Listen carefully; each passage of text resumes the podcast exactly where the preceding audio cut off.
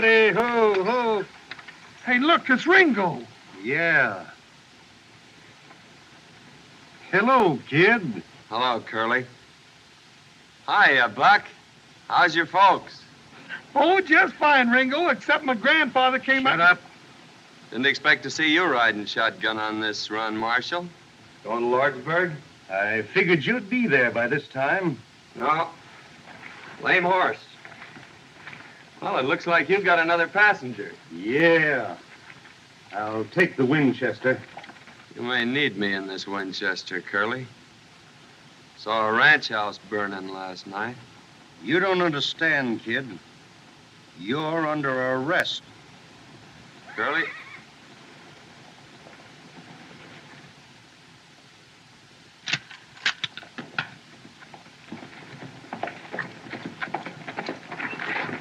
Everything all right, Marshal?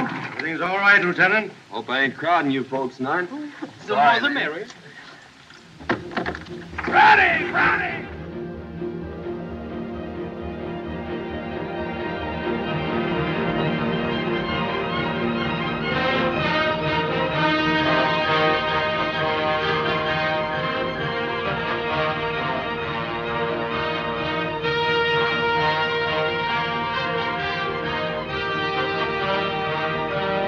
På jagt efter Wayne, det er os. Vi er tilbage igen. Mit navn er Teddy, og via Skype, hvem er det, vi har der? Det er din far, Sten. Det er det nemlig. Det var jo faktisk sådan, at vi har snakket øh, om den her film øh, Face to Face. Men øh, det blev lidt hektisk her i sommerferien, så derfor blev det via Skype igen. Ja. Og øh, sådan er det jo. Men altså, er det sådan, vi kan godt åbne for, øh, hvad hedder konfettikanonerne og affyre dem og så sige, juhu, vi er nået til diligencen. Ja, altså, jeg vil, jeg vil nok sige, at for mig er det, øh, er det, er det sket hurtigere, end, jeg forventede, fordi øh, der, er jo, der har været mange film her inden den her. Jamen det har der sindssygt mange. Men man Med samme også, samme han eller samme øh, skuespiller og alt muligt. ja, ja. Og det er også derfor, man kan sige, at det måske er gået lidt hurtigt, fordi altså, de, har, de har jo ikke, det har jo langt fra været et spændende film. Vi har set Nej, det har det ikke. Nej. Øh, og det var jeg jo heller ikke klar over, da vi begyndte på det her projekt, at vi ville komme ind i så mange kedelige film. Nej, men, men sådan er det jo. Altså, hvis man samler på noget og går op i noget, så må man jo tage det sure med det søde. Det er rigtigt. Og diligencen, den hedder Stagecoach på engelsk. Fra 1939, kan jeg ikke huske, om jeg sagde, nu siger jeg det igen. Øh, jeg vil lige starte ud med at sige, at øh, hvis man har lyst til at lytte til noget øh, musik, så er der jo rent faktisk en playliste på Spotify, som øh, hvad hedder det, omhandler soundtracks fra John Waynes film og øh, musik fra den amerikanske borgerkrig og sådan noget som det. Så hvis der er nogen, der har lyst til at lytte til noget musik, øh, øh, western-lignende musik, så skal man bare søge på, på jagt efter John Wayne, og så dukker der en playliste op. Det er faktisk lang tid siden, jeg har lavet den, men øh, nu husker jeg endelig at lige nævne det. Ja, man kan også sige, øh, hvis man kan lide sådan noget musik, så er det der er egentlig lavet rigtig meget fedt musik. Ja, ja, det var det. Altså, der er lidt noget over, der er noget over de der lidt gamle øh, march-sange fra, fra borgerkrigen og sådan noget. Altså, jeg, jeg synes jo, min favorit af alle den der, det er uden, uden betænkeligt Stan Jones og Left My Love. Jo, jo, selvfølgelig. Den er, Og den er også god. Ja. Den har vi også haft som intro op til flere gange. Ja, ja. Jeg kan høre den igen og igen og igen og igen. Jamen, den er også god. Men øh, lad mig lige starte. Altså, lad os nu springe ud i det. Øh, Ja. Og mange stjerner vil, vil du give den her ud af seks stjerner? Jamen, jamen ud af seks, jamen, jamen der, der vil jeg jo nok sige, nu, nu har den jo startet et eller andet, både øh, for os selv, men også for filmindustrien i sig selv. Den har helt sikkert tjent en sekser, fordi at øh, det, er, det er en grundpille for fremtidens westerns. Ja. Og alt i den er, hvis man ser den med vores øjne i hvert fald, alt i den er jo principielt nytænkning. Mm. Stedet, mm. måden de filmer det på, øh, jagt og hvad man kalder det, ud over prægen, og der er mange ting, stunt-nummerne og sådan noget. Jo. Så Jo. øh, det, er, det er vel være den første film i John Waynes regi og John Fords regi, som jeg godt vil strække mig for at give en 6. Så 6 ud af 6 stjerner simpelthen. Ja, det får den, og, og det var jeg slet ikke indstillet på, da jeg egentlig skulle se den, fordi jeg har jo set mange før, men, men på grund af alt det her, du har sat i gang med den her podcast, så, så ser jeg lige pludselig tingene på en helt anden måde, og lidt mere i dybden. Ja. Og, og jeg kan godt forstå, når jeg ser det der, at John Ford er blevet øh, et ikon. Det må jeg indrømme. Ja. Dermed ikke sagt, at han fremadrettet kun lavede guldperler, og det gjorde han langt fra. Men den her, der, der slog han søm lige det rigtige sted. Ja. Jamen, det er ret nok. Altså, det, ja, man kan godt forstå, at det er meget innoverende. Ja. I forhold til alt, hvad der er kommet før det. Jo, jo, Øh. altså, hvi- hvis man tænker på en af de allerførste, vi så fra Irland eller sådan noget, tror jeg det var, at John Ja. Ford, det, der kunne man godt se, han, at det var jo også baby steps. Ja. Men han har jo også virkelig, virkelig taget ved lære og øh, ture og overskride grænser. Mm, bestemt. Og stå, og stå ved det, han ville prøve at lave. Ja. Jo. Og det kommer vi jo så også ind på, men øh, jeg vil også sige, at han har nok godt lært noget i forhold til hans persongalleri. Øh, jeg synes ikke, jeg, altså jeg synes, de føles som mennesker, modsat det, som vi havde set før med, at der altid skulle være en eller anden form for landsbytosse og Ja. overgivet og alt sådan noget der. Og det synes jeg ikke har, altid. Man har jo selvfølgelig lidt i den her også, men ikke så overdreven. Øh, Nej, nej, nej. Den anden der, ham der, øh, Donald Meek der, han er, han er jo selvfølgelig den sædvanlige type, han altid spiller i film. Mm. Mm, Små forvirret og nervøs og alt sådan noget, men, men, men nej, du er ikke ude over de der grænser, hvor man, hvor man virkelig til at tænke, åh, oh, det er meget irriterende, at de er sådan Ja. med. Men jeg tror også, øh, på grund af, at han, han har gjort det bedre og bedre for hver film inden diligencen, så har han jo også bygget lidt selvtillid op, John Ford, og har kæmpet for at få nogle dyre navne med. ja. Altså nu, nu sagde jeg sådan og lurede lidt, altså tager du bare Thomas Mitchell, som han opbrugte senere, han fik 12.000 dollars, hvor, øh, hvor John Wayne, han fik 3.700 dollars. Mm, Det fortæller lidt om, altså John Wayne var babyen, og det var de andre, der var stjernerne. ja, jamen, helt klart, helt klart. Altså, 10 John år, Wayne 10 var. John Wayne var, øh, hvad skal man sige, øh, det er det, der skulle trække folk ind på en eller anden måde. Jo, og det var jo en satsning, fordi øh, altså, øh, alle, kendte, alle amerikanere har garanteret kendt John Wayne som B-skuespiller. Jamen, det tror jeg også på det her Ja. tidspunkt, ja. ja. Så, så det har jo været en satsning fra John Fords side, ligesom at sige, jamen, den mand har et eller andet, der kan give ham stjernestatus, fordi han har haft andre som Randall Scott og Tom Mix og Mm. alle de der, han, har- han har kunnet trække på dem jo egentlig, i hvert fald Tom Mix og, og, og den udgave af skuespillere. Ja. Men de, de var bare mere teateragtige, når de lavede film.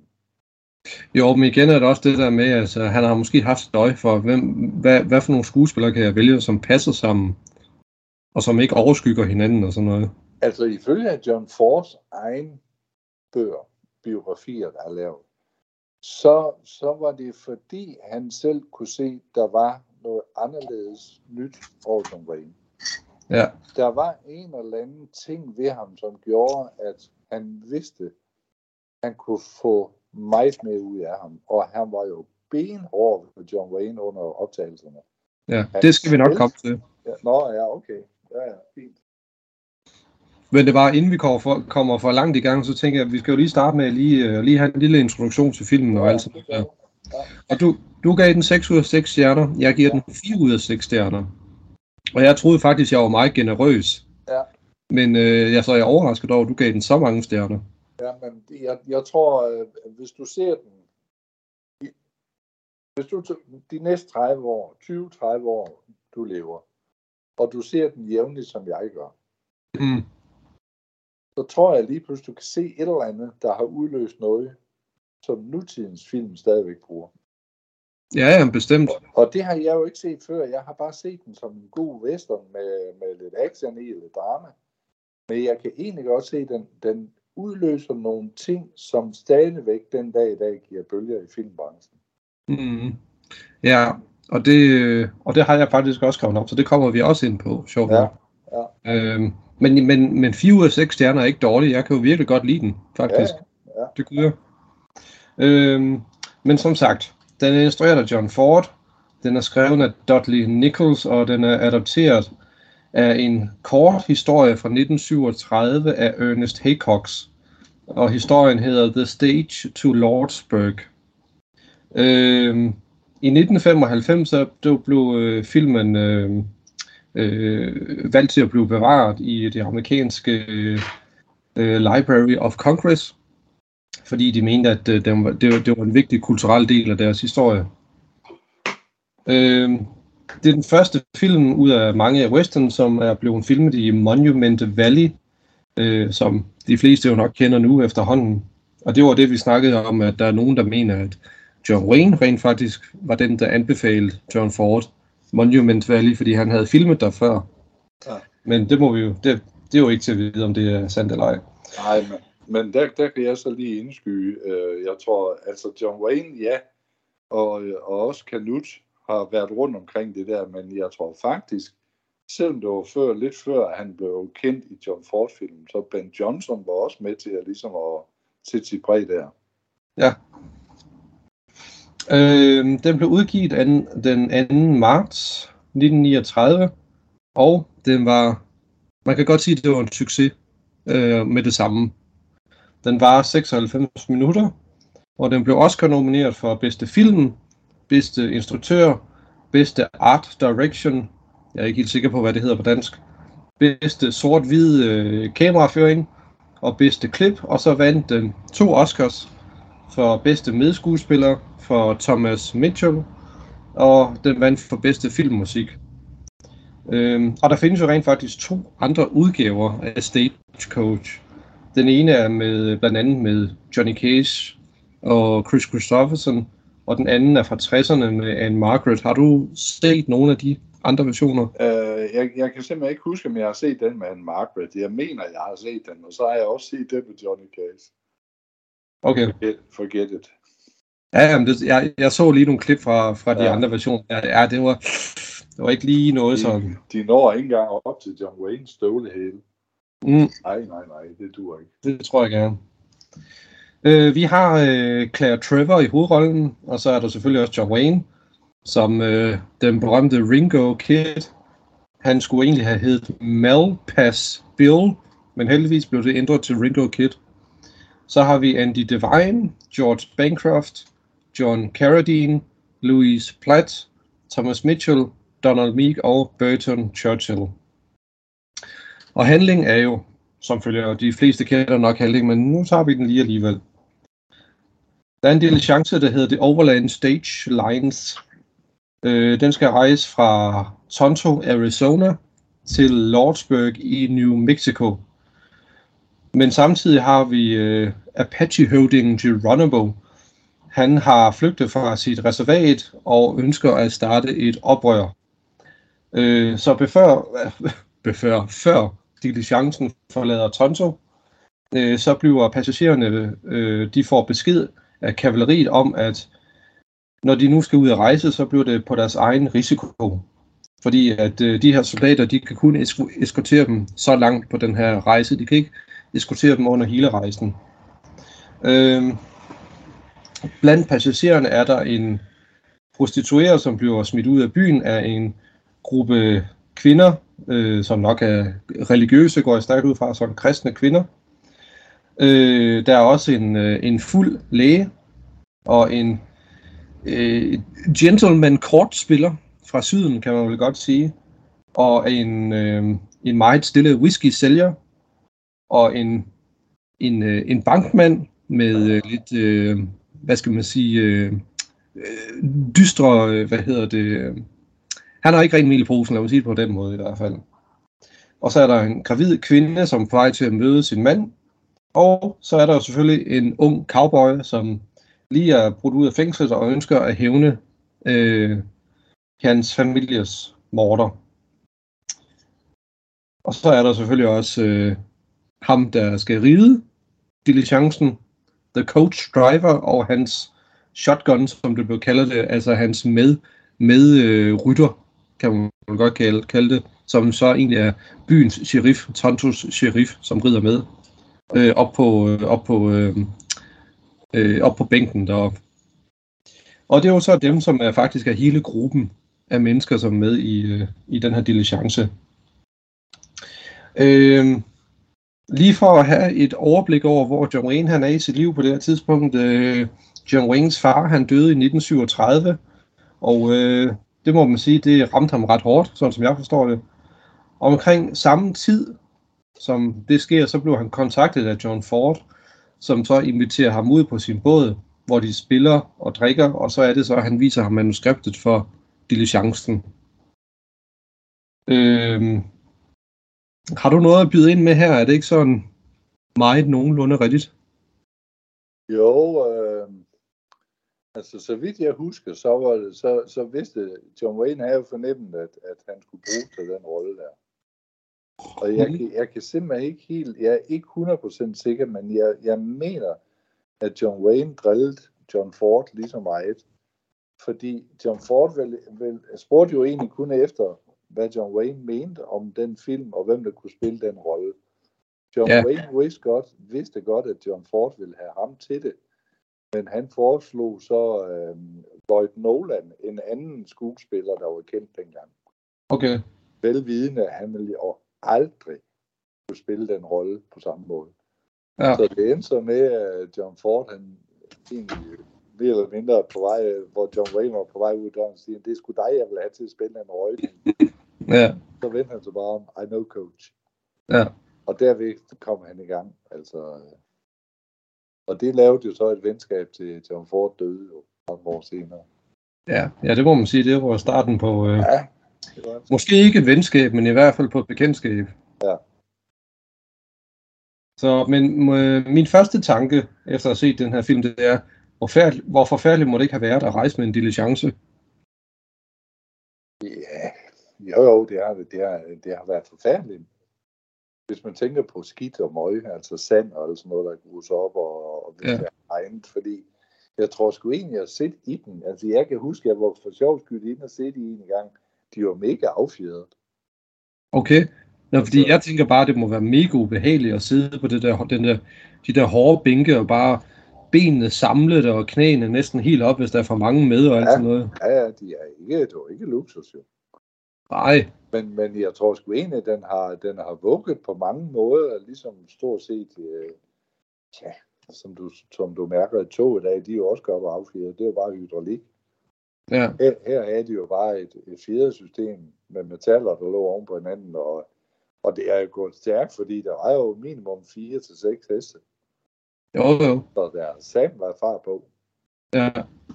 Men, det, men passagererne starter ud med, at der er i princippet, der er fem passagerer med, øh, og så er der jo sådan en rimelig okay plads, så kommer der jo en mere med, så er der seks passagerer, så kommer John Wayne med, så er der sgu syv passagerer, og han må jo sidde på gulvet jo. Ja, ja. Altså, jeg, jeg synes bare, øh, jeg, altså jeg får det næsten helt varmt og ubehageligt bare at se på dem derinde, helt klemt sammen. ja men det må det også have været, fordi altså Mundervand valgte, det er jo et sted, hvor der er varmt. Ja, Men jeg tror også mange gange, øh, havde, havde sheriffen jo ikke taget med, for eksempel, fordi at de skulle holde øje med øh, blandt andet Ringo der og sådan noget, jamen så har han jo bare fået en plads udenfor, ja. i kusken. Jo jo, det er jo klart. Nå, kusten, det er sgu det, der hedder. Ham Ja. der rider den, eller rytteren der, ja. Ja. Men også, øh, men når man, hvad siger du? Ja, diligenceføreren. Ja. men, men øh, og, og nu, øh, altså nu ved jeg godt det der, alt det der med, at, øh, hvad hedder det, at indianerne fik, fik stjålet deres land og alt sådan noget der, men på den tid er der jo sikkert ikke nogen, der, de fleste har nok ikke tænkt over, at man, de har stjålet noget som helst land. Så der må også have været en frygt af at rejse med diligence ud, ud, ud i på noget udkendt land, velvidende, jamen det kan være, at du møder nogen, som har lyst til at slå dig ihjel. Ja. Men, men det er jo igen det, det bliver jo egentlig også nævnt, fordi normalt, når, når indianerne var i, i øh, krigsberedskab, så var kavaleriet, så fulgte de jo med. Mm-hmm. Men, men det, det bliver jo sagt her, at de ikke har mulighed for det, øh, og så også, de vil slå sig til dem senere. Ja. Hvilket filmen jo, jo næsten også hen i slutningen viser.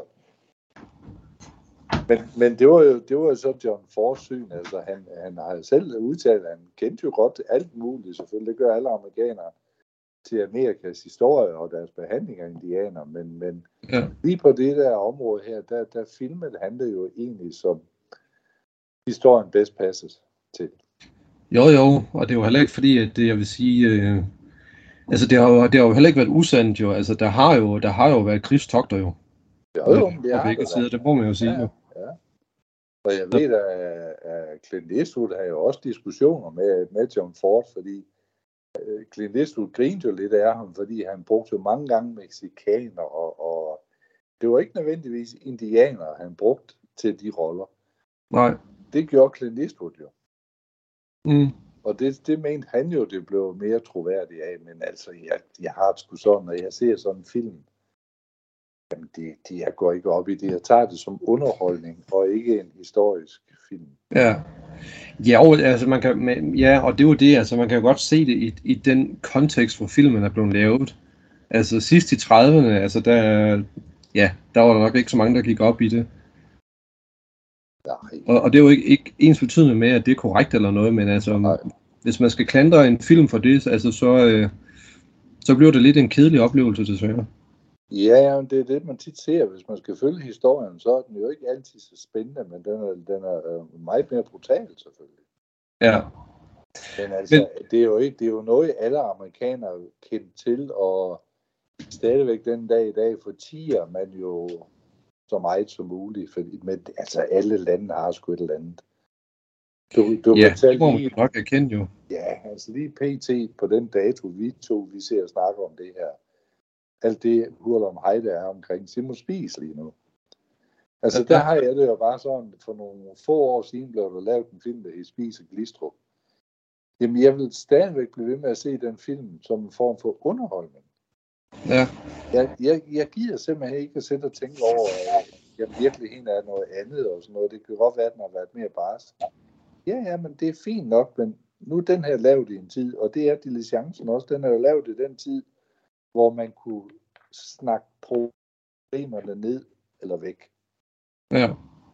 Det var jo aldrig gået i dag. Altså, du kan jo ikke lave sådan en, en småfalsk film som den her i dag, anden den vil blive høvlet ned.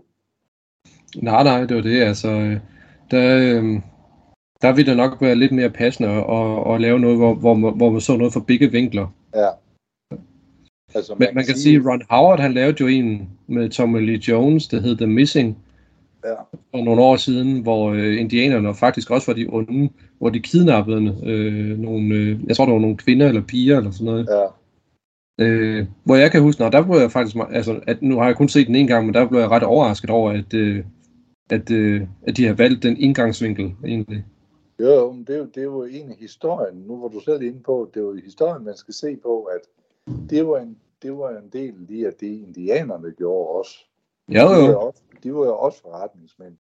De Ja. kidnappede jo kvinder, uanset øh, hvad hudfarve de er, og hvor de kom fra, og tog til Mexico og solgte dem dernede. Mm. Eller fik spiritus, øh, våben. Altså, det er, jo, det er jo en lille del af det, de har gjort. Jo, Man, jo. kunne, man kunne have vendt historien om og sige, du kunne også have lavet en stor historie på, hvad, hvad gjorde det amerikanske militær, mm. den amerikanske lov, for at stoppe det. Men, men så har du bare ikke haft en historie af samme kaliber. Nej, nej, det var det, altså. Øh, ja, man bliver nødt til at vælge øh, en eller anden vinkel, for overhovedet at kunne øh, lave en, en historie. Ja. Ja. Øh, men så kan man så sige sådan en som, øh, hvad fanden var det nu, det var den med Christian Bale? Øh, Ja, Hostiles. Hostiles, ja. Ja. Øh, der synes jeg virkelig, men, men så tager, tager de den indgangsvinkel, hvor de vælger ham som, øh, som den meget aggressive, og som fortæller, hvad, hvad indianerne gjorde mod ham, og hans folk og alt sådan noget der. Og så får de ham vendt om, kan man sige, ved at han skal udføre den her opgave ved at transportere nogen. Ja, og jeg, jeg tror, det, det der er pointen, det er egentlig, at, at de prøver på at vise Christian Bale som den, den pligtopfyldende soldat. Mm, hvor moralerne får et skub løbet af filmen. Det er jo, det er jo sådan, det virkelige liv er, er også. Du kan jo have en mening om nogle ting, indtil der er nogle andre ting, der, der popper op, hvor man kan sige, jamen hov, glansen forsvinder lidt på den person, eller den historie, eller hvad det måtte være. Ja. Men, det er diligencen, vi snakker om. Ja, men den har jo forbindelse til alt det her. Det er rigtigt, ja. Det er rigtigt. Øh, men nu nævnte du jo også noget som øh, tidligere, det der med, at den har forbindelse til noget, der er blevet lavet senere, blandt andet også westerns og sådan noget der. Men jeg vil så, jeg vil så øh, frem, frembruse, at øh, hvad hedder den også har lidt forbindelse til øh, ka- moderne katastrofefilm. Ja. Øh, og der mener jeg mere det der med, at vi har et øh, persongalleri, som bliver introduceret, øh, og øh, altså det er jo, du ved godt, i katastrofefilm i moderne tid, der har det et, et, mange skuespillere kendte ansigter med, som alle har en eller anden funktion og alt sådan noget der. Og så bliver de kastet ind i en eller anden form for katastrofe, og, som de så, og så må man så se, hvem lever eller dør. Ja. Øh, og jeg synes, at, at den, den struktur, synes jeg også, at diligencen har øh, en, en ret meget i dag, egentlig. For vi, vi har de her ukendte mennesker, som vi, vi i princippet kender ret godt, øh, ret hurtigt, synes jeg. Altså for, for os, nu, nu siger du ukendte, for, for os dengang har det nok været lidt ikke ukendte, men knap så kendte skuespillere, men det har stadigvæk været store navne. Jo, men nu tænker jeg mere på, altså vi ved, hvem de er ret hurtigt i filmen. I filmen, der er han lynhurtig til at sætte dem på plads, ja. Ja, altså bare tage bankmanden. I hans allerførste scene ved vi, at han ønsker at forlade sin hustru og, og, og komme af med, eller og, og komme afsted med nogle penge. ja. Det sker ret hurtigt inden for hans første scene. Og alligevel ligger der en masse at lure omkring. Jeg synes, jeg synes egentlig, nu er det ikke, fordi han er, jeg er slet ikke varm på den skuespiller der. Nej, Men øh, jeg synes alligevel, der ligger nogle ting omkring ham som person i filmen. Fordi han er meget brusende, og så er han jo egentlig alligevel et usikkert menneske. ja, ja. Kommer et stykke det også. Jo, der er jo på et tidspunkt, hvor han gør det, så åh, jeg snakker med din overordnede, hvis du ikke, ja, ja. fordi militæret ikke følger med og alt sådan noget der. Ja. Hvor til en soldat siger, jamen det gør du bare, altså, jeg har min ordre, og så Ja. sekundet efter, så siger han, åh, ved, ved, altså, Ja. fordi så har han ikke mere i det på en eller anden måde. Altså, han er aggressiv, fordi han er bange. Det er ren skær angst også for at blive opdaget, at han egentlig har taget bankens penge. Ja, ja, ja lige præcis. Han er bange for at blive opdaget også, ja. Men, øh, Øh, og så er der jo selvfølgelig også øh, noget, som også har betydning senere, som vi også har snakket om, det der med Yakima Canuts stunts, som Ja. ja. også har indflydelse senere på Steven Spielbergs uh, Indiana Jones for eksempel. Ja. Øh, men det er virkelig også nogle flotte stunts. Altså nu kommer det måske ikke som en overraskelse nu, øh, hvordan, det, hvordan det er lavet. Øh, fordi vi har jo set Yakima Canut lave stunts i de forrige film. ja, Men, men man må sige, at der er virkelig fart over feltet her. Altså der, der, der må man sige, at John Ford virkelig har et øje for, at, til at billedet ikke står stille, når der er action. ja, jamen, det er det. Ja. Og, og jeg synes jo også, at han skal have den kadut, øh, at, at trods alt, altså som stuntman, han, han starter jo med at lave de der vilde stunts med både falder heste og alt sådan noget, så det ser rigtigt ud. Ja, Øh, og så hopper han jo over på den forreste hest på chancen og falder af der og laver det stunt, der så bliver verdenskendt senere hen, for at lave en ny scene, hvor han egentlig spiller John Waynes rolle, mm, hvor han hopper på hestene for at fange de der tømmer, ja, så kusken kan få fat i dem. Han har jo rigtig, rigtig mange strenge at spille på i den her film. ja, det må man sige. Men det er jo også det gode ved at se alle de film før. Øh, fordi altså så, øh, så kan vi jo virkelig se udviklingen, og at det virkelig kommer op i, i en spids nu, kan man Ja, sige. ja. Bare alene det der med, at de falder af hesten, når de bliver skudt, og så hænger fast i, øh, i øh, stigebøjlen. Og Ja. så rider hesten videre. Det var jo også en del af det, han kom frem til. Hvordan man gjorde det, og hvad der var bedst og klogest, sikrest. Ja. Men, men, men, øh, men jeg må nok indrømme, altså, jeg, jeg sad faktisk, når, når, når især hen mod slutningen, der er der jo det her indianerangreb mod diligencen, ja. som bliver bygget op til. Alt før det er faktisk bare, øh, hvad hedder det, interaktion mellem personerne. Ja, det er snart Øh. en triller. Ja, ja, de, ja, ja, lige præcis. Og, øh, men, men igen er der også det der med, altså, at det er ikke kun det der med, at den, øh, hvad hedder det, at øh, de onde har sorte hatte på, og de gode har øh, hvide hatte. Og, øh, men altså, jeg synes virkelig, at hver person repræsenterer en eller anden form for, øh, en eller anden form for social problem. Øh, og så bliver de kastet sammen i det her lille rum, og så må vi se, hvad, hvad der kommer ud af det på en eller anden måde. Altså, jeg, jeg, jeg synes, den, jeg vil bruge en lidt anden vinkel sige sociale dobbeltmoraler. Jamen, det kan der også sagtens være. Ja, fordi der, er- der, der, er, altså, der er jo de der skæve blikke på hende, der spiller prostitueret. Ja. Øh, og så er der jo... Øh, Uden at, sige, uden at sige, hun er det. Ja, ja, det er jo det. Det er meget imponerende. Ja. Plus at du egentlig ser øh, John Carradine som... Du fornemmer med det samme, at han er, han er ikke en reel fyr. Nej, Alligevel er filmen igennem optræder han som gentleman over for den anden, der kommer fra en anden klasse, en anden kvinde. Ja. jo. Jo, jo, men det er jo... Øh, men, men de alle, alle sammen undtagen John Wayne, altså Ringo Kid ser ned på hende, faktisk. Ja. Øh, Ja. Og så er der nogen, som ikke har rigtig har noget mening omkring det. Altså lægen, Lægen Øh, har øh. heller ikke, nej. nej, det er rigtigt. Og, og det er jo sjovt, altså hun har valgt sådan en rolle, fordi hun er ret kendt og ret stor navn, Claire Trevor. Ja. Øh, og var også en af dem, der fik højeste øh, hyre. Ja, ja, men hun står øverst på holdlisten, Ja. faktisk. Ja, hun fik mere. Hun fik 15.000 dollars for den Ja. rolle. Det er også flot. Det har sgu været mange penge. Det er der været et par hundrede tusind, vel? Ja. Ja.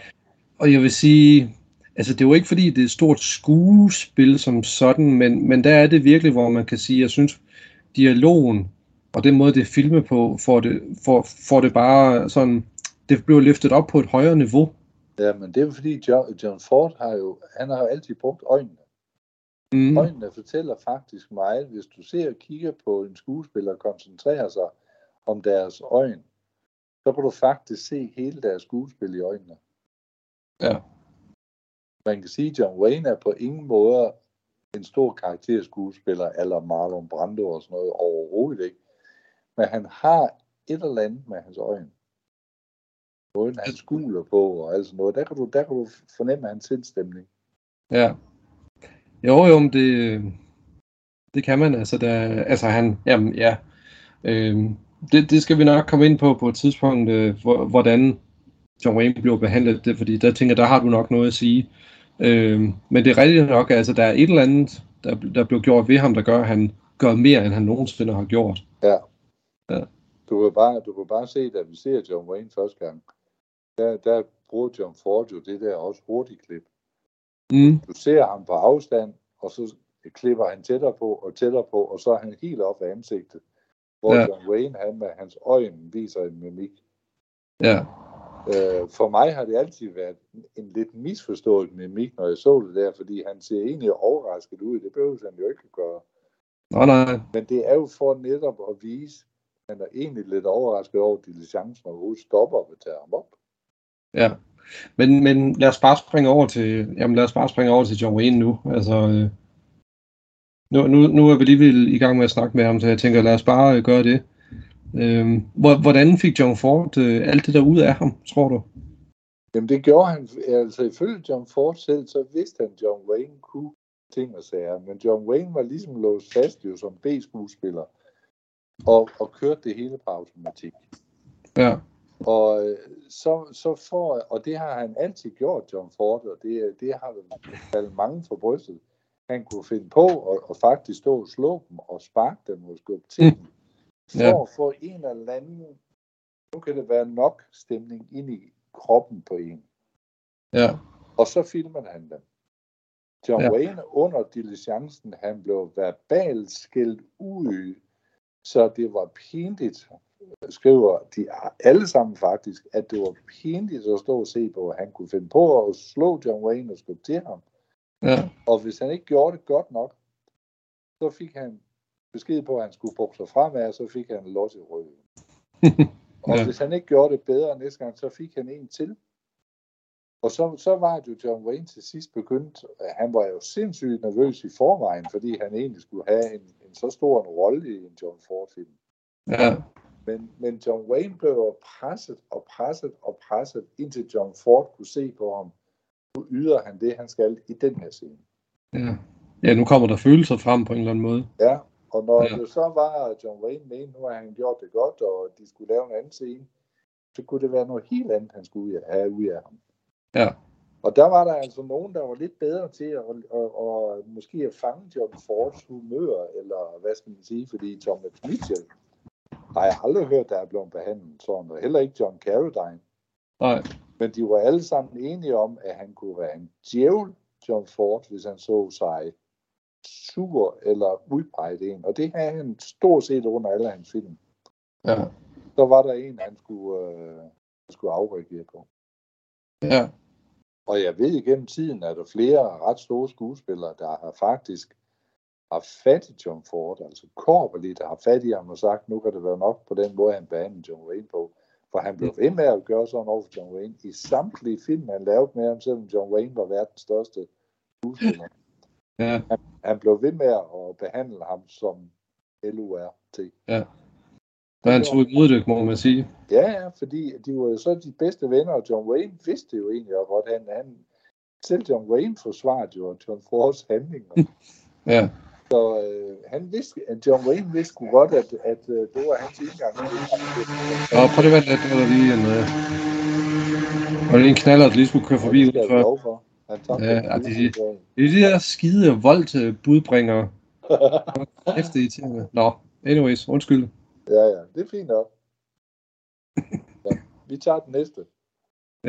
Men når vi nu snakker om John Wayne, Ringo Kid, altså jeg vil så lige sige, navnet, altså det er jo øh, legendarisk på en eller anden måde. Ja, Ringo Kid. Ja, Ringo Kid, ja. altså, øh, der er bare et eller andet over det, som, øh, ja, det er sgu meget sejt. Jo, men jeg ved, øh, ham der spillede faren i Bonanza, Lorne Green, han lavede jo også musik. Han indsang faktisk mange LP'er. Han lavede jo også en, der hed uh, Ringo Kid. Nå, Og det nummer, det er jo egentlig også, fordi måden, han siger Ringo Kid på, det gør egentlig bare, at det fanger. Ja. Og jeg mener også, det var i Tombstone, Michael Bean bliver kaldt Ringo Kid, ikke? Eller fald Nå, Ringo. jo, Johnny Ringo. Johnny Ringo, sådan var det, ja. Jamen, det er også fordi, at ordet Ringo, det er bare så, altså det bliver ikke mere western-agtigt. Nej, nej, Så, Beatles- Beatles-agtigt. ja.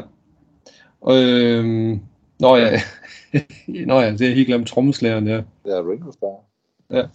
Øhm, og så må man også sige, det er noget andet, som er legendarisk. Altså introduktionen til Ringo Kid. Altså, det er jo, øh, hvad hedder det, man har jo set det tusindvis af gange i en eller anden form for øh, kompilation af, af scener gennem tiden og sådan noget. Der, så er det bare en af de mest ikoniske scener, der, der er blevet filmet. Ja. Introduktionen af John Wayne, som står der og lader sit gevær, og så bliver der zoomet ind på ham. Og som, som Steven Spielberg jo også brugte i hans første tv-film med John Crawford. Uh, der brugte ja. han også de der hurtige klip, altså tre-fire klip fra, på afstand, og så var han helt op af ansigt. Ja. Det var jo, det var jo aldrig blevet brugt i tv før, men, men det har han jo selvfølgelig taget med sig fra John Ford. Ja, ja, bestemt. Og så øh, må man jo så også sige, den måde, han lader geværet på, Ja. tror jeg, der skulle ikke nogen, der havde set før på det tidspunkt. Ikke, ikke, i- ikke i 1939 eller 40, eller hvornår det var. Det, det Nej. kom så senere, der, der blev en serie, det hedder The Rifleman i Amerika, som på dansk i Vest for Santa Fe med Chuck Connors og Johnny Crawford. Ja.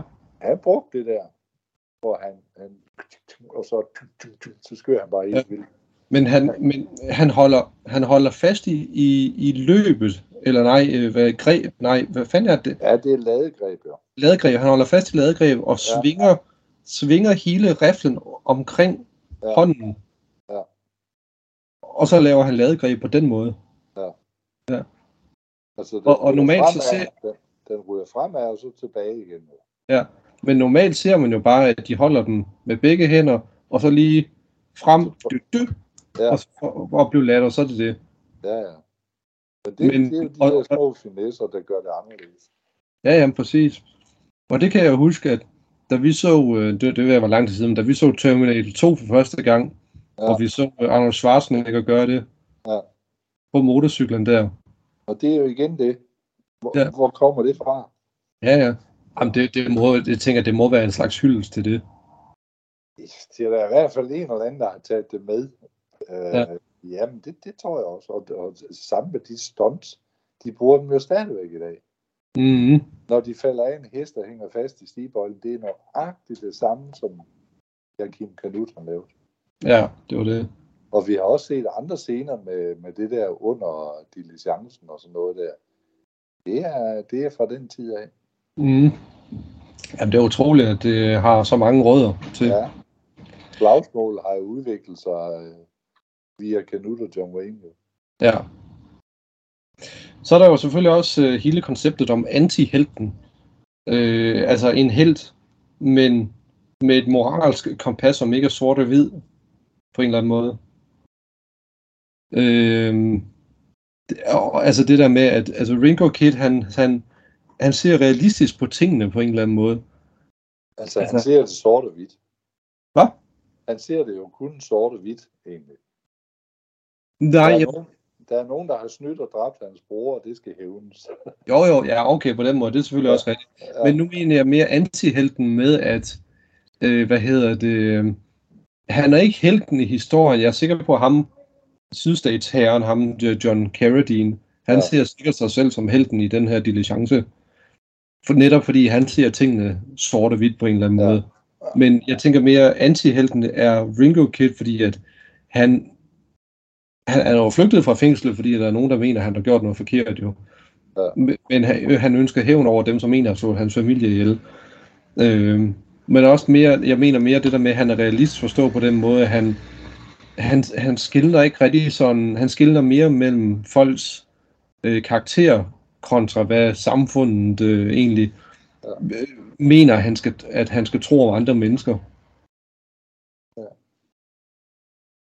Og så er der jo også det der med, at han ønsker at vinde duellerne, uanset, uanset hvordan det kommer til at, at, at gå. Altså, havde, havde det her været en almindelig B-western, så havde i hen mod slutningen, der er der den der duel mellem John Wayne og så de tre, der har slået hans familie ihjel.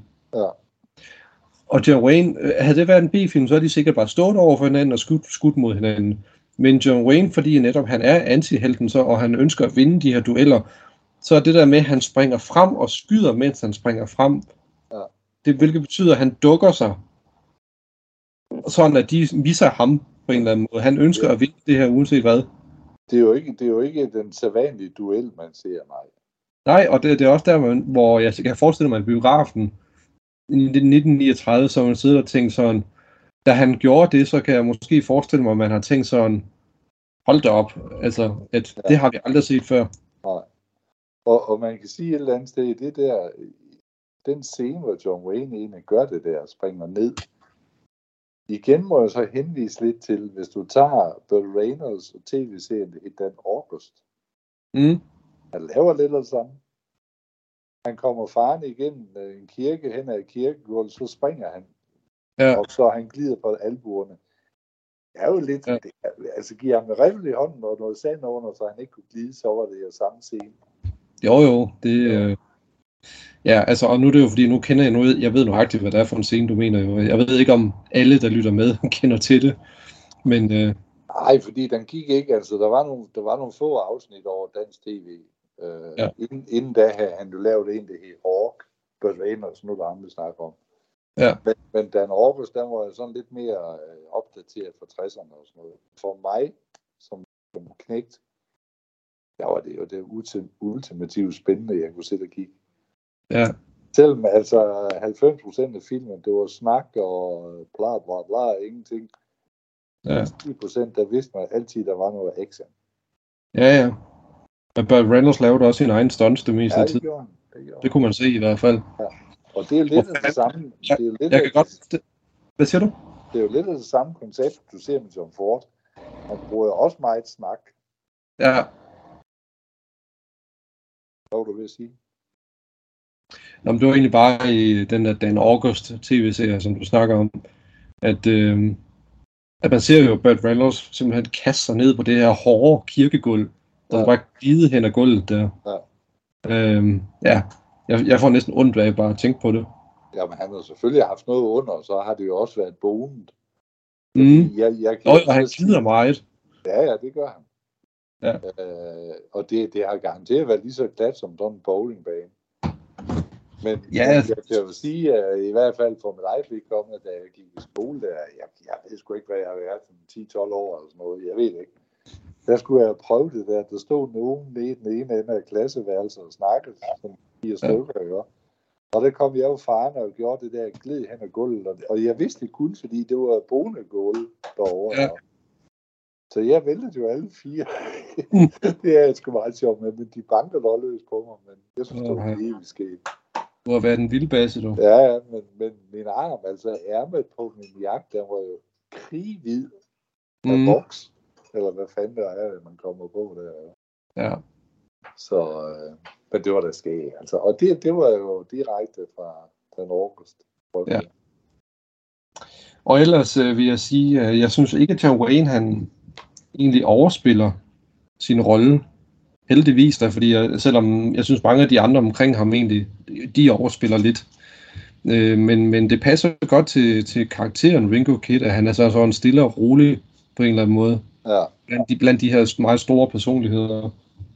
altså hvis han ikke været så rolig, så har han jo heller ikke overlevet så længe som revolvermand. Nej, nej, det var det. Så, men igen er det også det der med, at det passer til Ringo Kid som en eller anden form for anti-held, vil jeg sige. Ja. Og man, da- man ser der, hvor de går ind i baren, og egentlig siger, at han er på vej, og du ser de tre, han skal egentlig duellere mod, der kan du også se, hvor, hvor nervøse de bliver og overspiller deres rolle. ja. Og, og det, er jo, det er jo forklaringen på, at jamen, de har været så nervøse, det er derfor, de dør. Mm, Ja. ja. Og John Wayne, han gør det mere overvejet. Ja. Jo jo, men altså igen, han, han, han, han ønsker at vinde den ja. duel mod dem. Øh, mere end de andre tydeligvis. Jo, jo. Og det sjove ved, det er jo også, at tager du sådan en som Andy Devine, der, der spiller kusken, øh, jamen han, han er jo egentlig et eller andet sted,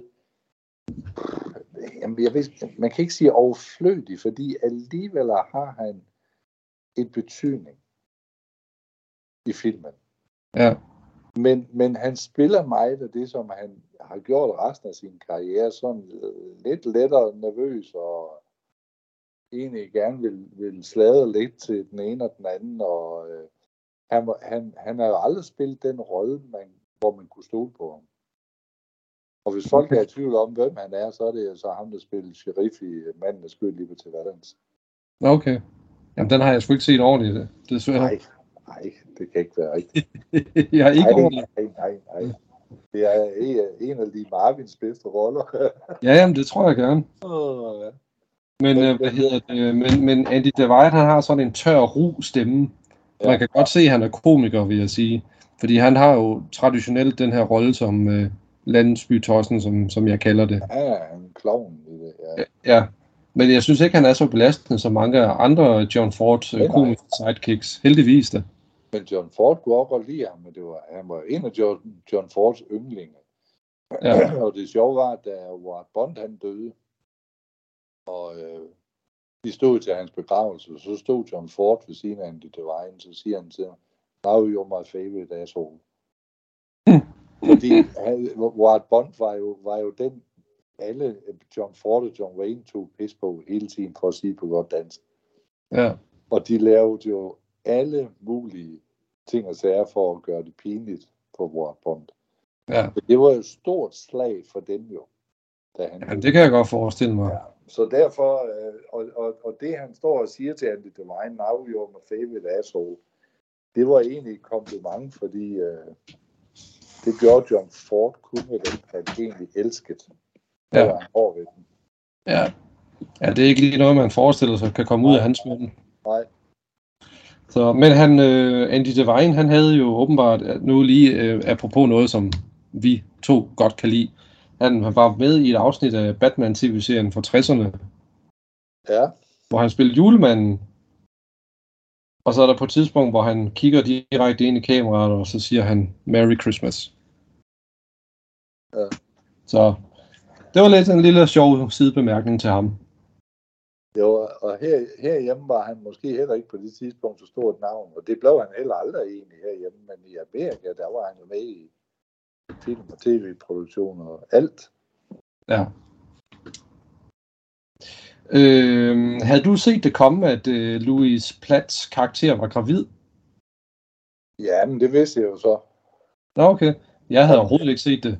Nå, Kom. jamen, altså, det, det synes jeg egentlig allerede, jeg kan huske, da jeg så den første gang. Jamen, det, der, jeg kan ikke engang forklare, hvorfor, men det vidste jeg bare. Det, jeg synes egentlig, at han fortæller det tydeligt, Tom Ford. Okay, ja, men jeg troede jo bare, hun, hun skulle hjem til sin mand på en eller anden måde. ja, over det. Så, men jeg vil sige, jeg synes, øh, altså, den gik altså lige i hjertekuglen, da man så det der lille nyfødte spædbarn der i filmen. ja Fordi det er så fordi, du har, du har selv fået det, Alexander. Ja, ja, lige præcis, ja. Og så er det bare sjovt at se et spædbarn, som er i en film, som er næsten 100 år gammel, Ja, på en eller anden måde. Altså, det, det er sgu meget sjovt. jo, og man kan, man kan sige, der har du igen det der med historiens rigtighed. Jamen, hvis du kigger på hende, du kan jo ikke fornemme, når du ser hendes krop, at hun er gravid. Overhovedet ikke. Der er ikke noget med ni måneders mave eller noget som helst. Lige Jamen, det er også det, altså, så jeg synes, født. Ja, men okay igen, at det der med, at hun havde sort kjole på, så det var jo selvfølgelig også lidt svært at se jo. Jo, jo, men alligevel. Ja, ja, ja, men øh, det er også lige meget, altså det, er jo, det skaber lidt- bare lidt mere spænding, fordi at, så er det jo så Claire Trevor, som spiller den prostituerede kvinde der, at hun så kommer ind og faktisk bliver sådan lidt en, øh, altså hjælper hende med, at- med at, og, og, hvad hedder det, have det, få det her barn til at blive i live, så at sige, Ja, og, og hjælpe, hjælpe moren og sådan noget der. men det er jo ligesom, det er jo ligesom du, du opdager jo også ret hurtigt, øh, John Ford, via beklædningen på John Carradine, den hvidt tøj og den store hvide hat. Allerede der fortæller det, at han kommer fra sydstaterne. Ja, det er meget tydeligt, ja. Også Ja. fordi han havde den der, ja, jamen, det var sådan lidt, øh, jamen, det, de der grå kapper, de har, Ja, og de så havde. også det der, han skal spille meget gentleman-agtigt og sådan noget. Det, det var de jo meget overdrevne med. Jamen, det er rigtigt. Men øh, han gør det sgu egentlig fint nok. Han har aldrig været, han har aldrig været den store skuespillertype for mig, også fordi rollerne i, han har for øvrigt med i John Waynes sidste film også, The Shootist, altså sexløberen, der blev tavs. Der Okay. spiller han med bedemand. Og det, det, jeg synes, der var så synd for John Carradine, det var egentlig, at han fik jo gigt Ja. i fingrene. Og hvis man ser uh, The Shootist med John Wayne, der kan du se, at hans fingre ser fuldstændig skæve på Okay. hånden. Altså, det, det må have været smertefuldt som en i Helgoland dengang. Det tror jeg gerne, ja. Men øh, altså, han, han, han gør det sgu egentlig ganske. Han var med i Vredens Duer også, Druer. Ja. Er også John Ford. Øh, men, men derfor, han, det har aldrig været en film, jeg har valgt at se på grund af ham. Nej, At han var med, jamen det gav en vis kvalitet. Fint nok, det var det. ja. Altså, han er jo, øh, øh, John Carradine er jo far til David Carradine og Keith Carradine, som er to sådan, den ene er i hvert fald ret kendt, den anden er sådan nogenlunde kendt, vil jeg sige. Ja, Brian Keith, øh, Robert Carradine også jo. Ja. Øh, han blev slået af sin stedfar som lille, lille, så derfor løb han hjemmefra som 14-årig. Øh, og så blev han en, en del af første Cecil B. DeMills såkaldte Stock Company, og så senere en del af John Ford. Ja, eller hvad? Har han været med i John Fords film?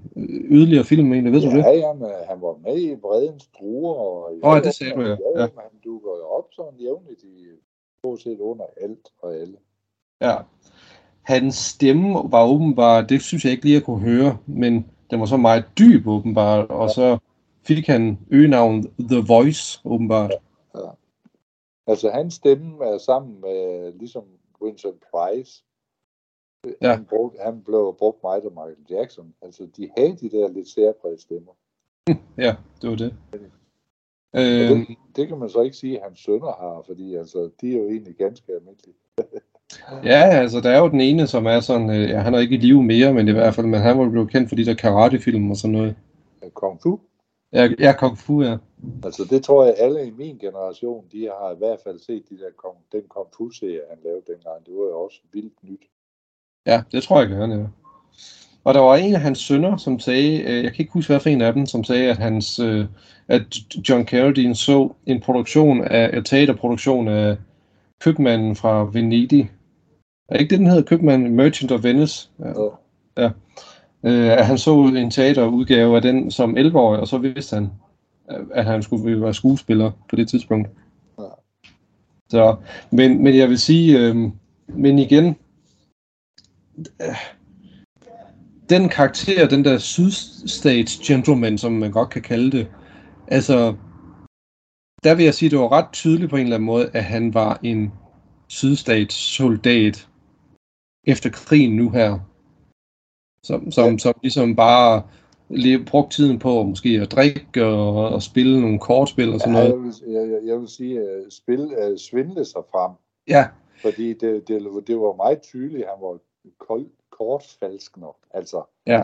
man ser ikke, at han spiller kort, men man vidste bare, at han kunne de der ting. Ja, ja, bestemt, bestemt. Øhm, og så også det der med, jamen altså, der kan man virkelig snakke om dobbeltmoralsk på en eller anden måde. Altså, øh, jeg vil sige, øh, han, han har jo også bare en slisk personlighed og et slisk ansigt. Ja. Så han spiller ham jo egentlig godt, kan man jo godt sige jo. Og det øh, igen, hvis man har set sexøberen, der blev tavs, altså The Shootist, han, han spiller netop, som du siger, den samme slæske type i den som bedemand, Mm. hvor, hvor, hvor han jo så får det der modspil, modspil for John Wayne. Og det, han, han klarer det bare. Jeg, Mm. jeg synes, det er, det er en af hans gode roller. Ja. Selvom han er syg, meget syg på det tidspunkt. Ja. Jo, men altså, jeg kunne virkelig godt lide den. Øh, Jeg har kun set den en gang desværre, men øh, jeg kunne virkelig godt lide den. Altså, men nu kommer vi jo til at se den igen på et tidspunkt. Og er klar over, hvor stressende det lyder for mig. Ja, men altså, vi er nået til 1939, så altså, vi nærmer os. Ja. Og der får jeg jo nok problemer senere fordi nu har jeg givet den her seks stjerner jo. Men der kommer jo andre film, som, som Ford har gjort endnu bedre, og det har jeg lyst til at sige. Til den tid, så er det seks stjerner, plus de sprængte rammer, der er tilladt. Nå, men, ja, men altså, jeg har jo det der med, at man kan godt give en film 6 ud af 6 stjerner, men hvis det er ens yndlingsfilm, så giver man det 6 stjerner med en pil opad, fordi der er jo lidt, der er, der er forskel på, på en rigtig god film og så yndlingsfilm, synes jeg. Jamen, det er det. Ja. Men øh, ellers, øh, en fun fact, Orson Welles, han så den her film omkring 40 gange, da han var ved at lave Citizen Kane. Ja. For lige at se, hvordan man lavede nogle forskellige øh, kameratricks og sådan noget som det. Og det lærte han jo også af. Ja, det må man da sige, det gjorde han da. Citizen Kane blev ofte betragtet for at være en af de verdens bedste film, stadigvæk. Ja, det gør han. Og det var egentlig også synd for Orson Welles, at han ikke måske kunne, ja, det vil jeg sgu ikke sige, styre hans talent lidt bedre, fordi Han var besværlig, tror jeg. han, han var meget, meget speciel. Ja, jeg tror, at han, han fik succes for tidligt i sit liv. Ja. Og det har han ikke rigtig kunne styre. Nej. Så, men apropos, øh, der er egentlig nogle interessante øh, dokumentarer om ham på Netflix, som omhandler hans sidste film. Ja.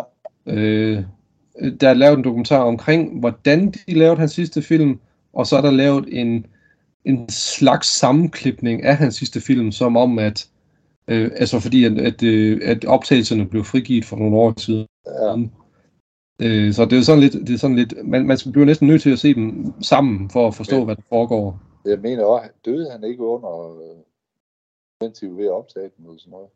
Jo, det tror jeg vist. Ja. Jo. Altså, jo, han var jo også oppe i alderen på det tidspunkt der. Jo, og, og, hvis du så ham, hvis du ser ham og optagelser med ham, han virker som om, han aldrig har accepteret, at han blev kasseret. Det tror jeg heller ikke, der. Nej, altså han er godt nok meget selvsikker, det må man sige, ud til. Ja. Jeg så en reklamefilm med ham en gang, hvor de filmer, han han skal, øhm, hvad fanden er det, han skal reklamere for en eller anden, jeg tror det er noget whisky eller sådan noget. Ja. Og han er simpelthen så plørefuld. Ja. Han kan næsten ikke sige øh, hans repl- sin replik. Nej. Og kæft, det er sjovt, mand. Ja, ja, men altså, er. Og det, ja, og de gør det sgu stadigvæk. Ja, Men, men nu hvor du, nu, nu nævner du også sådan lige sådan sige ting. Øh, vi ser jo så Waterworld med Kevin Costner. Jeg forstår Ja. ja. Og der lå jeg faktisk mærke til, at der kører tv i baggrunden, hvor kavaleriets gule bånd bliver spillet. Nå, okay. Også en John Ford-klassiker. Ja. Så, Men, øh, ja. Ja, det kan jeg sgu ikke huske, men det skal nok passe. Ja. Øhm, I den her film, Diligencen, der er der jo... Øh, de, de, de indre scener har alle sammen et loft, øh, hvilket får, for, synes, får, får det til at føles som om det bliver meget indelukket, når de endelig bevæger sig indenfor. ja. Øh, fordi at når de er udenfor, jamen, så er det jo de her store øh, områder, øh, hvor det næsten går hele vejen op til himlen, kan man sige. Det er også derfor, han gør det jo. Det er jo for at lave de der kontraster. Ja, men, men det var også først noget, der gik op for mig, sådan, da jeg sådan læste lidt om den.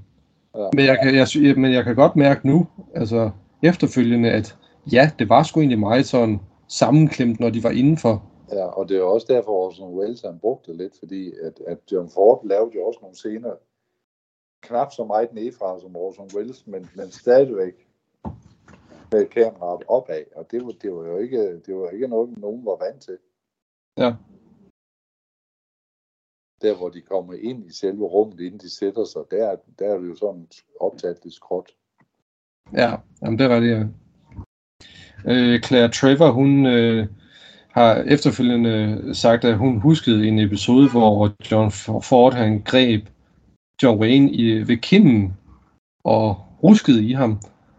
Og så havde han sagt til ham, hvorfor bevæger du din mund så meget? Ja. Øh, ved du ikke, at du skal spille med... Øh, Og, Nå, ved du ikke, at du ikke spiller med din mund i filmen? Du spiller med dine øjne, så det er rigtig nok det, du sagde. ja. Og det bruger han altså meget. Ja, det er det må man sige. Så øh, ja, Tag sådan en som den der, her kommer Donovan, den sidste film, John en lavet på John Ford. Ja. Jamen igen, igen skal man kigge øjnene på de forskellige skuespillere, så har du egentlig hele deres spil, altså sådan en som de Marvin, der er over, dem helt Mm. overdrevet fuld og vild. Han er virkelig en vild base i den film. Ja. Hvis man glæder- har øjne, hans øjne, så ser du alt. ja. Jamen, jeg glæder mig også til at se Lee Marvin i en John Wayne-film. Altså det, øh, de har lavet en del sammen. Jo. Ja. Thomas Sjervås for eksempel, den kunne jeg også godt lide der. Jeg mener ikke, det var så længe, han er med i der. Øh, manden, der skød Liberty Valance og, og, og altså, der, er, der er mange gode film fremadrettet. Ja, ja, bestemt. Det er sgu. Øh, Claire Trevor, hun vandt en Oscar for bedste kvindelige birolle i Key Largo fra 1948. Øh, jeg har faktisk ikke noget vildt på hende, udover nogle Oscar-nomineringer her og der, og nogle tragiske, tragiske dødsfald i hendes familie. Øh, og så var hun med i nogle øh, film noirs og sådan noget, men øh, der er ikke så, forfærdeligt meget. Øh, jeg ved godt, hun er stor skuespiller, men, men øh, der, er, der, altså, der er ikke så meget at fortælle på en eller anden måde. Nej, altså hun, hun var jo, de- efter den tid var hun jo en stor kvindelig skuespiller. Mm. Og hvad jeg sådan har læst omkring hende, jeg har aldrig læst en decideret biografi om hende, men, men kendte man hende, var man ven med hende, så var der mange døre, der var åbne inden for filmbranchen. Ja. Øh, og hun var jo også hun var jo ven med John Wayne altid, og roste ham også og omvendt. Og de lavede også, jeg tror, tre film eller sådan noget sammen. Nå, okay. Øh, så jo, hun, hun har sgu været ligesom Barbara Stanwyck og Peter Davis og de der. Ja. Hun har sgu Men- haft fat i noget. Det synes jeg også godt, man kan mærke, at, der er, at hun, hun, hun har et eller andet, som mange af de andre ikke har. Eller jamen, de har sgu alle sammen et eller andet. Altså, det, det synes jeg altså. Det kan godt være, at øh, øh, altså, med nutidens briller, de måske spiller lidt fjollet eller sådan noget, men øh, jeg synes, man kan mærke, at de gør det alvorligt alligevel. Altså, de er ikke så, så teateragtige i deres skuespil, som vi har været vant til at se, de der store armbevægelser.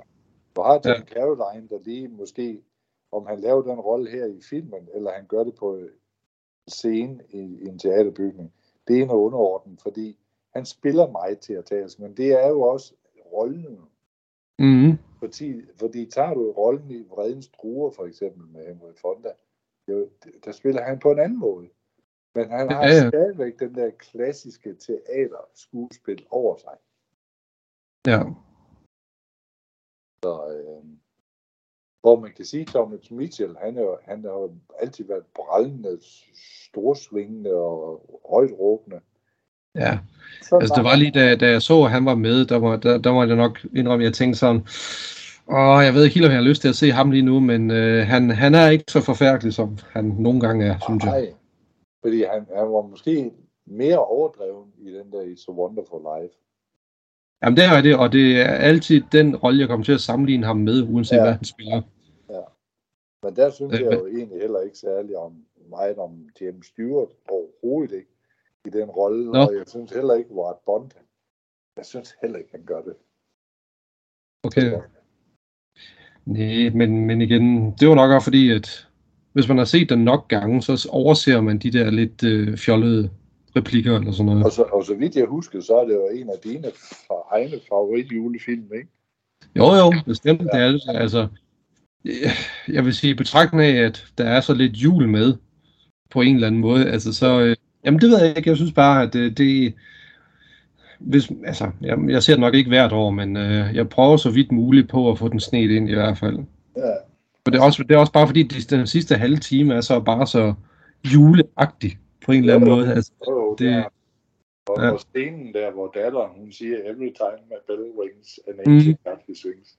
Altså, jamen, den husker man også. Det er, det er jo i en sætning, der bare altid vil stå i filmbranchen. ja, jamen, det er vildt, uden, altså uden tvivl. Men øh, det er jo altid sjovt at se det der med, når nogen øh, kommer til at opleve deres liv, som om de aldrig havde eksisteret. Altså det, Ja. det er drama, som aldrig bliver træls. Og igen kan man sige, det var selv sådan noget som tv-serien Dallas. Der prøvede de også det der. Ja, det kan jeg godt huske. Ja. Øhm, men lige for at afslutte Claire Trevor, øh, jeg synes, hun har ret god kemi med John Wayne, vil jeg sige. Øh, de ender jo med at få et, øh, et, et, øh, et forhold i filmen jo, øh, fordi at øh, han, han ved, han, John Wayne ved, at han skal, han skal i fængsel, derfor søger han nogen, som ligesom kan passe hans skår, mens han er væk. Ja. Og øh, That's right. Jamen. Ja, lige præcis, ja. Øh, ja, og det, på, det, på, det, på, den tids, på det tidspunkt, så giver det mening, at man danner et, et partnerskab på, på den måde. Altså nu, nu siger du går. Altså igen kan jeg ikke lade være med at smågrine lidt over en biografi, jeg har læst med uh, Nick Nolte. Ja. Fordi han møder jo Sam Shepard, som var gift med Jessica Lange fra King Kong. Ja. Og øh, den allerførste gang, de møder hinanden, der kunne Sam Shepard simpelthen ikke fordrage Nick Nolte. Nå, Fordi Nick Nolte, han siger til ham, hvordan går det på din gård? Mm. Og det var det værste, man kunne sige til ham. Han siger, it's not a goddamn farm, it's a ranch, you idiot. Mm. ja, okay. Så, øh, men, men de blev så virkelig gode venner og lavede også meget sammen senere hen. Så, øh, Ja, men er det fordi en range, det er sådan en med, med heste og alt muligt kæmpe område og sådan noget? ja, det er, det er jo nok noget st- større end, end farm. Ja, ja. Jeg kunne ikke lige målestokken for dem. Nej. Øh, Thomas Mitchell kan vi lige hurtigt springe over til, altså, øh, Borte med Blæsten, Wonderful Life, som du sagde det. Han spillede Pat Garrett i The Outlaw, og han har været med i High Noon, øh, sheriffen, som den jo hedder. Øh, han var den første mandlige skuespiller, som fik en Oscar, en Emmy og en Tony.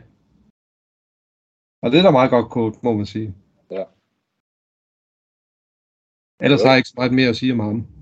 Altså, han var sgu, øh, han var sgu da en dygtig skuespiller, men, men meget ens. Ja, altså det er jo ikke en, jeg, det er ikke en, som jeg tænker, øh, har han vundet en Oscar? Nå, okay. Ja. Det vil jeg ikke sige. Men det er ikke, fordi han gør det fint nok. Altså man kan godt se den måde, han spiller rollen på. Øh, altså, han har ikke lyst til at drikke. Han, altså han er jo alkohol, en alkoholisk læge. Han har ikke lyst til at drikke. Han kan bare ikke lade være på en eller anden måde. Altså for, for at operere, så skal han jo egentlig øh, gives lidt af. Ja, Men, men han hjælper er så med at få det her barn til verden. Ja.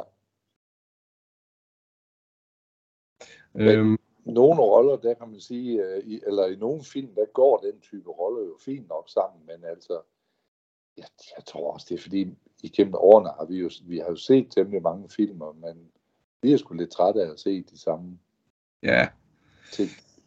men øhm, jamen, lad os springe væk fra... Jeg nævne øh, Bruce Willis, for eksempel. Altså, hvem er ikke? Ja, han er sagt, jeg er i hvert fald træt af ham. Ja. De roller, han har. Jamen, det er også meget det samme efterhånden. Ja, det synes jeg.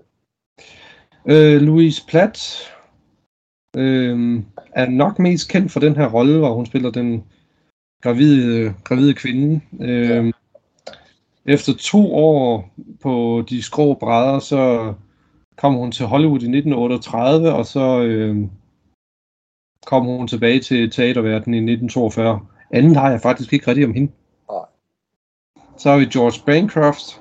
Han var aktiv fra 1925 til 42. Og der i 42 så forlod han Hollywood for at blive en ranger. Ikke en gårdmand eller gårdejer, men en ranger. Nå, det farver. Ja. Øhm, Donald Meek. Nu kan jeg sgu ikke engang huske Donald Meek. Er det ham, der laver, er det ham, der laver al- alkoholen? Ja, altså, det er jo, han spiller altid de der lidt små nervøse roller. Jamen, det er nok. Han, han siger ikke så meget. Nej, han var også Ja, med i uh, VC Fields. Uh, oh, den han lavet sammen med hende med i West. Mm, Jeg kan sgu ikke huske, hvad han hed. nej. Det er også lige meget. øhm, han, jeg, var, jeg var lidt overrasket over, at han kæmpede i den, det de kalder for den spansk-amerikanske krig i øh, den amerikanske hær. Og så fik han gul feber, hvor, som fik ham til at miste sit hår, faktisk. Øhm, og, det, og det ganske rigtigt er, ofte så spillede han de der nervøse roller. Øh, og så var han, han har været med i Frank Capra's You Can't Take It With, with You. Øhm, og sikkert også nogle mange andre roller, men han er altså ikke lige typen, der falder så meget, så meget i øjnene. Men det er fordi, han laver det samme igen og igen. Men han passer jo godt i, i et såkaldt ensemble. Ja, det gør. Det gør han jo. Det er jo ja. det der med de der katastrofefilm, som jeg snakker om. Ja. Der er de forskellige typer, og så må vi se, hvem der lever eller dør. Ja. Så er der den sidste, jeg lige har, det er Burton, Burton Churchill. Øhm, Ja, han døde jo faktisk året efter, den kom ud. Så Jo, han virkelig? at lave en del efter. shit. Nå. Han Øh, lavede jo, han lavede jo der, en del film, men det var heller aldrig de helt store roller, han havde. Altså, så han Nej. hans mange igennem. ja. Og altså, han har arbejdet for instruktører som Otto Preminger, John Ford og Frank Capra, så han har, han har jo været rundt omkring, må man sige. Ja, ja, men han var jo den form for statist, som blev fl- flittigt brugt som advokat, som læge, og ja, nu bankmand. Og, Ja. han, havde, han havde den der attitude, Det der, hvad siger du? den der lidt autoritære øh, form i hans roller. Ja. Det er rigtigt. Og nu er jeg knaller det igen, der skal forbi. Ja, ja. Nå, satan, det er irriterende. Men jeg kan ikke lukke vinduet, fordi det er så varmt. ja, ja. Det er ekstremt varmt lige nu. Men altså, jeg vil sige, alt i alt, pissegod film, det er det sgu. Øh, jeg synes, man skal give den en chance, hvis man ikke har set den. Ja, jeg synes, jeg synes egentlig også for dig selv, altså om der så går noget tid, eller du får, får et par timer ledige på et tidspunkt, som med Alexander, så se den igen. Ja, Du, op, du opdager mange, mange små ting gennem tiden. Jeg ser dem jo nu, fordi jeg har læst så mange bøger omkring ja, alt, hvad der har med John Wayne at gøre. Altså, der har jeg læst alt, hvad jeg næsten kunne komme i nærheden af. Ja, Og, og hver enkelt bog, hver enkelt forfatter har jo et eller andet, de lige får skudt ind over Ja. en film eller en skuespiller. Ja. Ja. Jeg fik for øvrigt fat i uh, den der Wagon Master med uh, Ben Johnson og Harry Carey Jr., og, uh, hvor også var Bonda med. okay. Øh, men igen, altså man kan så sige, det er, det er en typisk John Ford film, men det ville aldrig have været en film, der havde passet til John Waynes skikkelse. Nej. Det var Nej, også jeg- derfor, han brugte Ben Johnson. Ja, jamen sådan er det jo nogle gange. Der er jo ikke, der er ikke alle roller, der passer til en bestemt person. Han havde jo også store planer med John Ford, med Ben Johnson, men, men det gik jo så lidt i vasken. Ja. Og den historie har du fortalt, og det, det var lidt ærgerligt, synes jeg. Ja, ja. Øhm, ja, men apropos det der med at se den flere gange, jeg har faktisk set den to gange. Jeg Ja. så den i sort-hvid, og så fandt jeg en farvet version på YouTube, som jeg også så. Ja. Så bare lige for at se, hvordan det så ud, men det var ikke fordi, det var noget mesterværk, vil jeg sige, den Nej. farvede version. Så jeg foretrækker også det originale. Ja, men virkelig, altså, øhm, ja, altså det er helt klart en, som jeg godt kunne finde på at se igen på et eller andet tidspunkt, det vil jeg sige. Ja, Virkelig, øh, virkelig flot film. Jeg, jeg synes jo, de der scener der, hvor kavaleriet kommer og skal hjælpe diligence mod indianerne. Mm? Altså, jeg, kan, jeg kan huske som knæk, der var ingen af os, der kunne sidde roligt. Så sagde jeg jeg en legekammerat på, den, på det tidspunkt, han sagde, og hoppede i sofaen, han var helt oppe at køre. ja, ja, men det var vild action. Ja, ja, og vi, ja, var heller ikke så gamle, altså. Nej. Men øh, ja, det ved jeg sgu ikke. Altså har du, altså, ja, altså har du nogle andre sjove anekdoter i forhold til forsiden der? Nej, altså, nej, vi har jo egentlig været omkring det hele, altså Kanut og alle de der. Ja, ham har vi snakket om, ja. Så øh, nej, ikke enten uh, Way to Go. Den er, Ja. det, er, det vil være en flot førstegangs film til at se en John Ford samling. Ja, bestemt, ja. Men, Ja, men Men jeg synes, hvad for noget? jeg synes stadigvæk, at den, den er bedre end mange af dem efterfølgende, som John Ford har lavet. Det, øh, kan, det tror jeg sikkert også, ja. Bestemt. Altså to mænd reddet ud med Richard Whitmark og James Stewart. Jamen, den holder bare ikke. Den, den er så langtrukken. Er det John Ford? Ja. Nå, og, okay, det var ikke og, og øh, hvad her det, øh, hvad var det, jeg sagde før, også den der Wagon Master. Ja. Nej. Nej. Ja, nu ser jeg sgu egentlig blive i tvivl med den der, om det var sgu, det var sgu John Ford, eller var det Cheyenne. Ja, nu, jeg, jeg, jeg løber sgu nok lidt rundt i det nu. Ja, jo, altså to mænd redde ud, John Ford, den er god nok. Ja, men så er det den, jeg mener. Det er Ja. der, hvor, hvor de er ude, de finder en masse indianer børn, der har været kidnappet som, som spæd og som små børn, og så er de blevet opdraget til at blive indianere. Ja. det lyder meget som John Ford. Ja, og historien, jamen historien er egentlig fin nok, men hey, den, den holder bare ikke. Gør den ikke. Nej. Den har jeg sgu heller ikke set. Desværre. Altså man kan mene meget om, om Richard Whitmark, altså han er, han er slet ikke en af mine foretrukne, og alligevel, når jeg ser, og ser en film med ham i, så bliver jeg sgu siddende. ja. Men han har altså en tilstedeværelse med hans, bare hans kropssprog. Jeg var og privat, og også under indspillingerne, han var bundhysterisk. Ja. Han var så vanskelig at arbejde sammen med, der var ikke ret mange, der kunne styre ham. Og, og John Ford havde indimellem også hans bøvl, men så lå han ham egentlig bare være sit. Ja. Der var, jeg tror, det var den der to mand red ud, hvor Richard Whitmark blev hysterisk. Undskyld. Det løb, det løb voldsomt. Ja. Der, der blev Richard Whitmark så hysterisk, så han tog hans stol, og så vadede han langt ud på træet. Og så sagde han derude surmul, ryggen til alle sammen. Ja. Ja, men de lå han bare sæt. Og så kom han grinende tilbage efter et par timer. Men øh, det er jo skuespiller i nødskal. Ja. Og han prøvede også at provokere John Wayne igen og igen og igen, da han instruerede hans egen uh, Ford Lamo. Ja. Uh, men han kunne ikke rigtig takle John Wayne. Nej. Det tror jeg gerne. Uh, Ja, jamen, øh, nu har vi snakket i over en time i hvert fald. Kan, ja, øh, men jeg var næsten klar over, når vi er oppe i de her typer film, så kører det nok lidt længere. ja, det er jeg lidt overrasket over. Men nu har vi, ja, men vi kan begge to anbefale diligencen, og nu tror jeg, vi så vi har endevendt den godt og grundigt. Ja. Jeg, jeg kan kun anbefale den. Kig den. Godt, jamen øh, er det så ikke bare at sige øh, tak for den her omgang, så glæder vi os til næste gang. Ja, det var helt rart at komme lidt i gang med den. Ja, det var sgu dejligt at se en rigtig god film for en gang skyld. Det synes jeg. Godt, jamen øh, pas på jer selv derude. Ja, på lige måde. Hej. Hej.